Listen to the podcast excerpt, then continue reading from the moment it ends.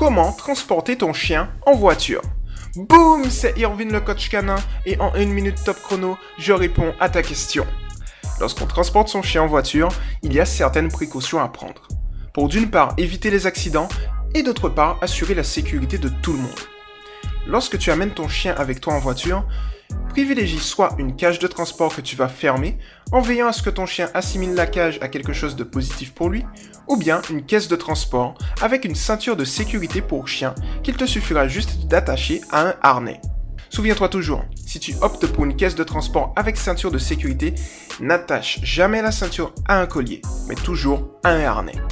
C'était Irvin le coach canin et à la prochaine. Ciao